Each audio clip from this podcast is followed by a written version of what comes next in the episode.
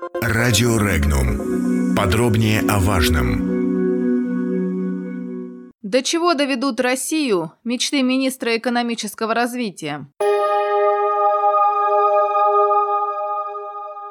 Министр экономического развития России Максим Орешкин заявил, что ему было бы очень интересно поработать на посту президента страны. Цитата. «Работа президента любому управленцу точно была бы интересна с точки зрения сути и содержания», заявил Орешкин, добавив, что работа главы государства чудовищна с точки зрения нагрузки. По его словам, самое главное на этой должности – нести пользу для страны и людей. В то же время директор Института проблем глобализации Михаил Делягин уверен, что политика правительства России приобрела жесткий антиобщественный характер. Цитата. «Мы это проходили в 1990-е годы, когда такие, как Орешкин, Набиулина и Греф получили всю полноту власти. Это же было. Смертность выросла в два раза, а рождаемость упала в два раза. Это получило название «Русский крест». И до сих пор либеральные профессора, уважаемые и получающие безумные гранты, рассказывают нам, что это было естественно и закономерно. Это было совсем недавно. Понятное дело, что господин Орешкин, который жил во Франции, этого, возможно, не заметил.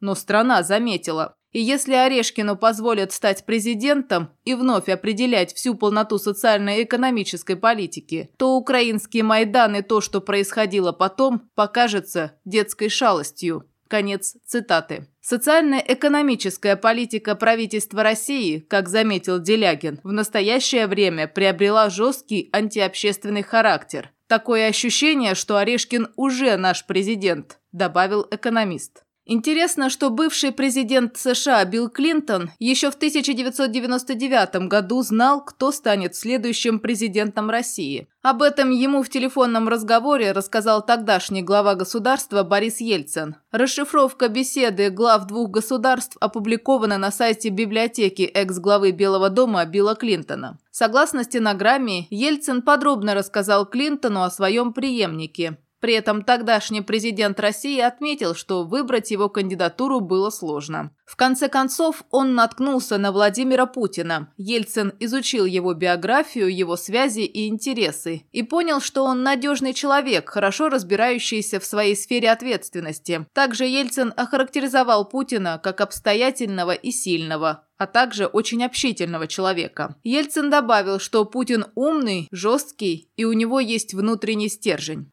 Напомним, 9 августа 1999 года президент России Борис Ельцин в своем специальном обращении к гражданам страны объявил о назначении секретаря Совета Безопасности и главы ФСБ Владимира Путина исполняющим обязанности председателя правительства России. 31 декабря 1999 года также в телевизионном эфире Борис Ельцин объявил о своей добровольной отставке. 26 марта 2000 года Путин был избран президентом России. Он получил поддержку более 39,5 миллионов граждан России, набрав почти 53% голосов. Его ближайшие конкуренты на выборах Геннадий Зюганов и Григорий Явлинский набрали 29% и 6% голосов избирателей. Подробности читайте на сайте Regnum.ru.